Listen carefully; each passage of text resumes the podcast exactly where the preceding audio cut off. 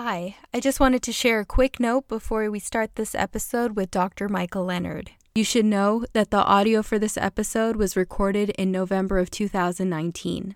So, this was long before COVID 19 was considered a pandemic, and this was also before Dr. Leonard spent 40 days in the ICU battling and recovering from this virus. We will likely do an episode down the line on Dr. Leonard's experiences and maybe his new insights, but for now we thought it was still important to share his timeless and humbling wisdom that's outlined in this episode. So enjoy.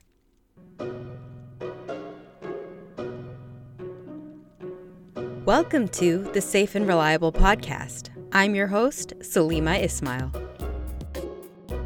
Our second episode features Dr. Michael Leonard, a founding partner of Safe and Reliable Healthcare.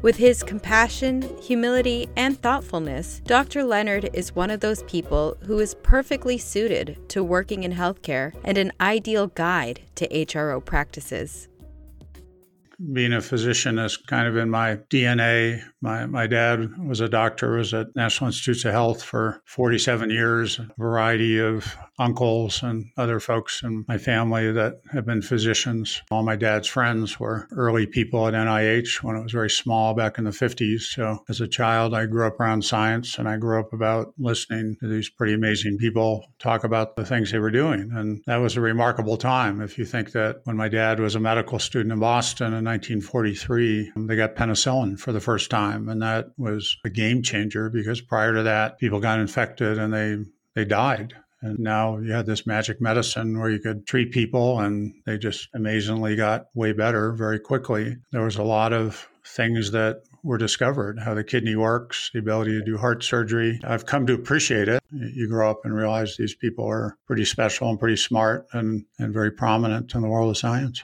If you are not already impressed with Dr. Leonard's family ties to the incredible leaps in medicine, listen to this anecdote he shared offhand. I remember when my daughter spent a summer working in NIH and she was hanging out with my father and my dad was like, Oh yeah, you know, I used to drink beer with Watson and Crick and she's like, What? People won the Nobel Prize. It's like, yeah, they were just friends.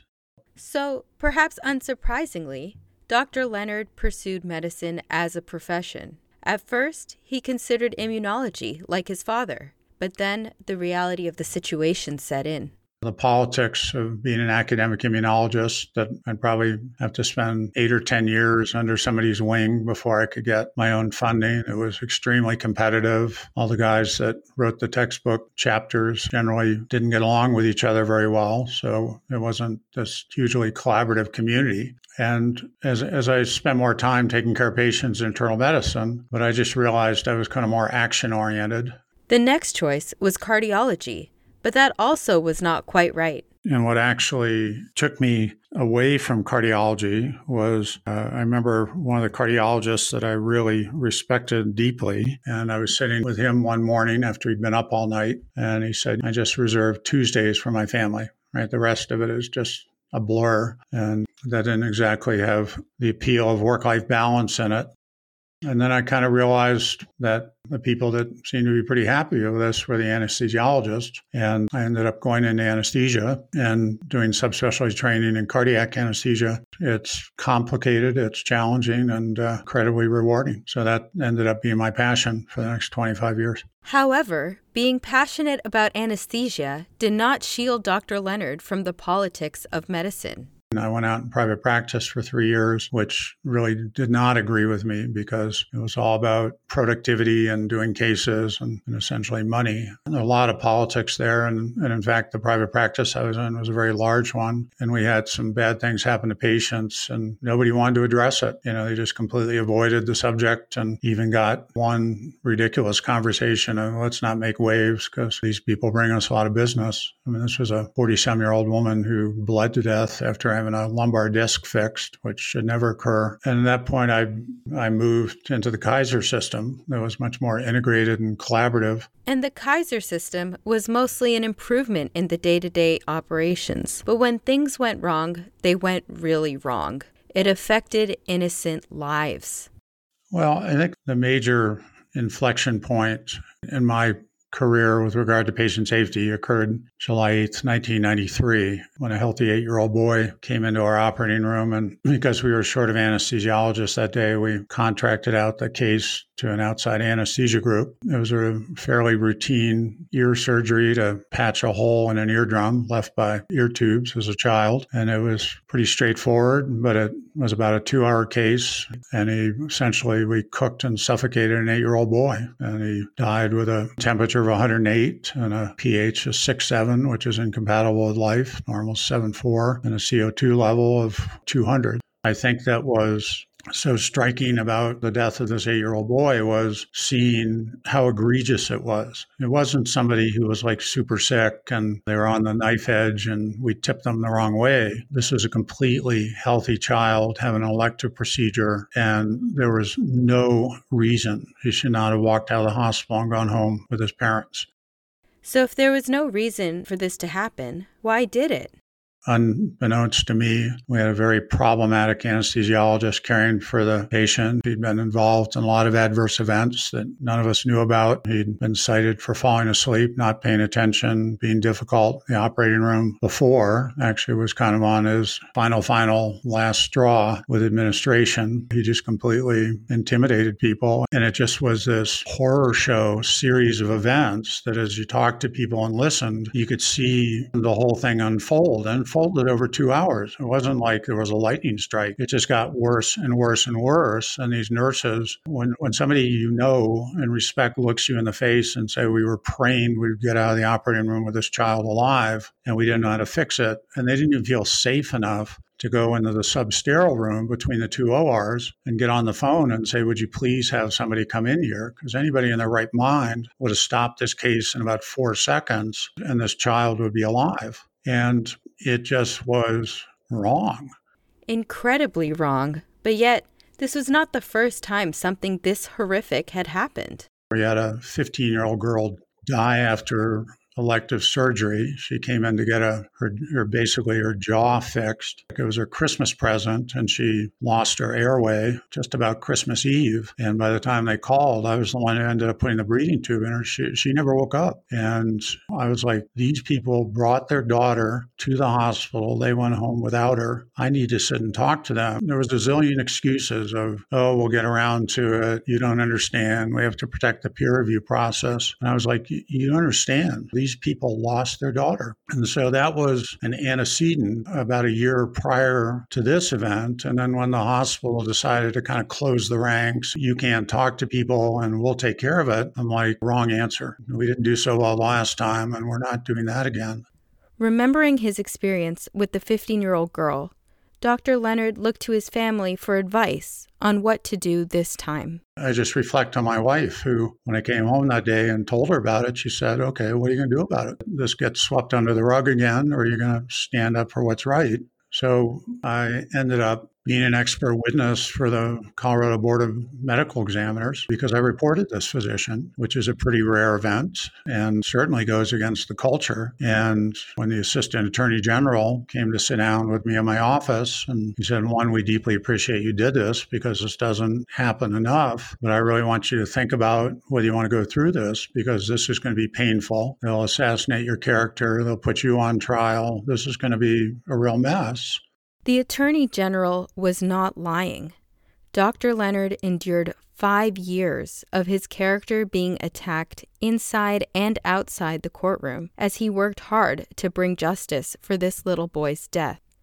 In the end, he prevailed, and the anesthesiologist in question lost his license. Additionally, Dr. Leonard's actions helped bring some long term change to Kaiser Permanente you know, I have to give a huge amount of credit to Doug Bonacum and the leadership of Kaiser Permanente that they adopted a very transparent, honest approach to communicate unanticipated adverse events. Where when something went wrong, we told people the truth. We told them we cared and we told them what we were going to do to fix it. And lots of times in medicine, people say, well, you can't talk to them, we'll get sued, et cetera, et cetera. And you know, it's just a bad decision because we already hurt them and now we're going to hurt them twice. And ironically, what's very clear is if you're open and honest with people, they're extremely understanding. And there are many, many examples of organizations, whether it's COPIC or Harvard Risk Management or Kaiser, where when you're honest, you care, you tell them the truth, you take care of them, you're far less likely to get sued and, you know, you do what's right for the patient. The honesty and open communication from healthcare professionals that Dr. Leonard advocates goes in both directions towards the patients and families and to other members of the care team for the rest of my clinical career there, and I ran the operating room for a bunch of that. I was relentless. I mean, I would just tell everybody whether you're you cleaned the room, you were a tech, you were a nurse, you were a physician. If you ever have a problem, you're unable to address it, you feel scared, call me 24 7. I don't care if you call me at three in the morning. The only way we're going to have a problem is if you don't call me.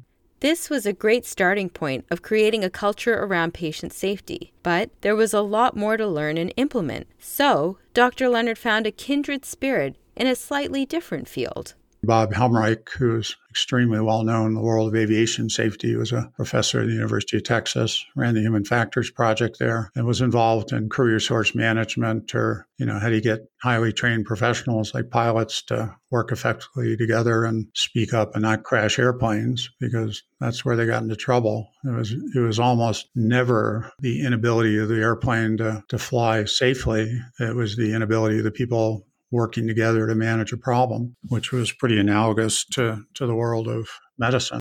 So I called up Bob Helmreich and talked to him, and we were kind of birds of a feather. So that led to about a 10 or 11 year relationship. And we learned a lot from those guys. So that really kind of gave me insights into the concept of high reliability and complex systems and human performance in those environments, and really the importance of culture.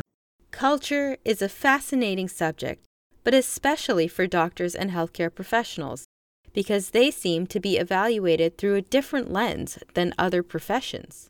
If you're a lousy bus driver or a lousy pilot, they're not going to let you do it. And I can't tell you how many times I've been in conversations where people are like, yeah, well, they're not a great doctor, but think about how long they spent and how much dedication, how many years they spent learning how to do this. So, this whole concept of somebody spent 10 or 12 years between medical school and residency and their college, and they've made great sacrifices to get here, which is really not relevant to the fact that they're really not very good at it. And you wouldn't let them take care of your family. And, and in fact, when I became chief of the anesthesia group, there were about 30 of us, and I did an informal poll. And I said, well, okay, are there any people in our group that you wouldn't like to take care of your children? If your child was injured on a weekend and you brought them to the emergency room and they needed surgery, is there anybody in our group that you would be hesitant to, to have take care of your family? And there were two names that came up consistently. And ultimately they left because the basic premise was if you wouldn't let them take care of your family, then why would we let them take care of anybody else? But even if you trust someone's clinical skill, that does not necessarily make them the best fit for the job.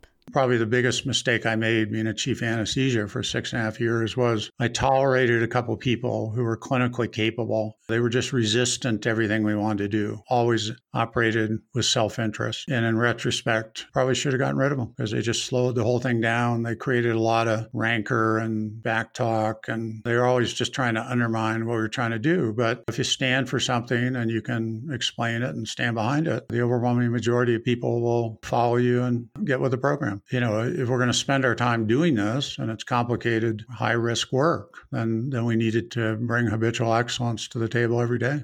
That is not to say that this is not the intention of the majority of providers. It's just that the system is not necessarily built to support excellence.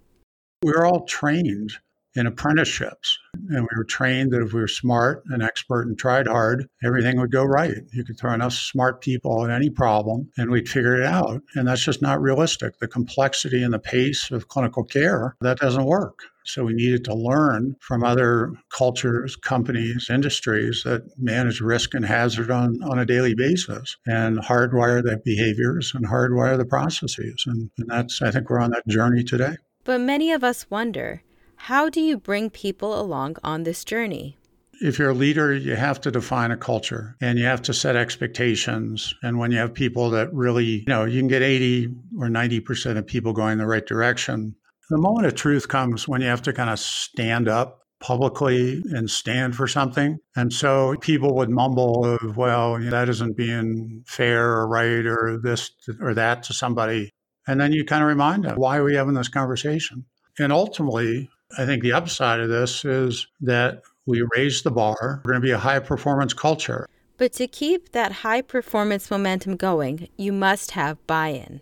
You look at healthcare organizations that are truly excellent, like the Mayo Clinic system, they're extremely intentional about how they hire. They hire for attitude, they hire for fit, and people that bring 100% to the table every day. You hear time and time again as people come here, they either last less than a year or they stay 30. You either fit the culture and you get out of bed every day to make a difference, or that's not the place for you. And I think high performing cultures, I mean, you can look across all industries. Why do people do behavioral interviewing? And historically in medicine, we've hired for technical skill. When we just assume everybody's going to behave. Well, one is the technical skills should be given. I mean, you look in the airline industry, Southwest Airlines hires for attitude and behavior. And everybody who shows up for an interview has a piece of paper from the FAA that says you can fly a 737 aircraft. But they do not assume good citizen model. They assume you're part of the culture. You're going to people treat people with respect. You're going to go the extra mile. You're never going to walk by a problem. And I think that's translatable to any industry.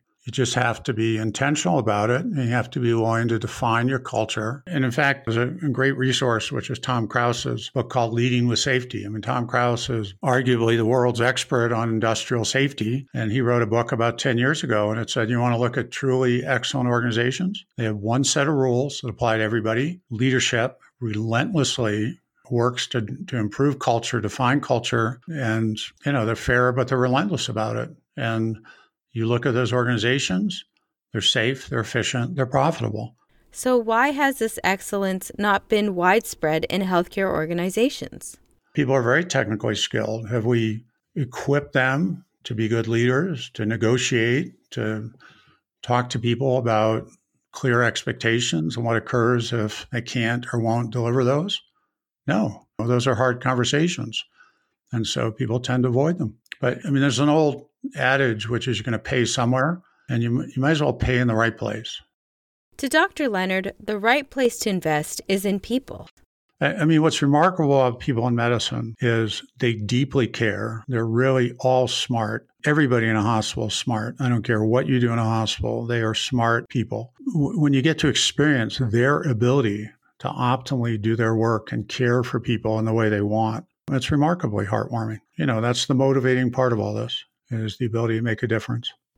And Dr. Leonard has witnessed this difference time and time again example I would give you is we had the privilege of working with maternity obstetrical units in the United Kingdom. And one of the more challenged ones was the merger of two in, in Huddersfield and Calderdale in England. And, and so they closed one of these units and merged them together. And, you know, there were candlelight protest parades, and, and it was a big deal. It was not a low profile event, but they were two very different cultures. And literally, the two groups of nurse midwives for about a year and a half, they wore their original uniforms. So they had the blue team, red team, and never the twain shall meet.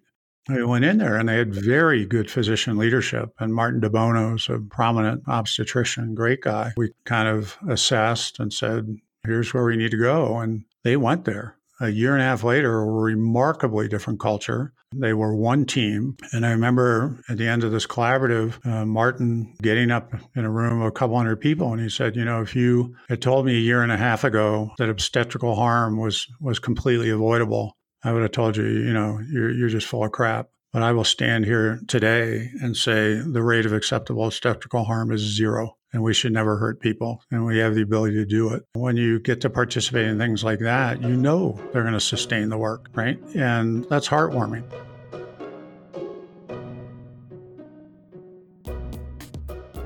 If you would like to reach Dr. Leonard or have any questions or comments about the show, please email podcast at srh.care.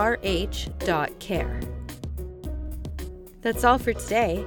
The Safe and Reliable podcast is produced by me, Salima Ismail, with the help of Noah Carocchio and Josh Prue.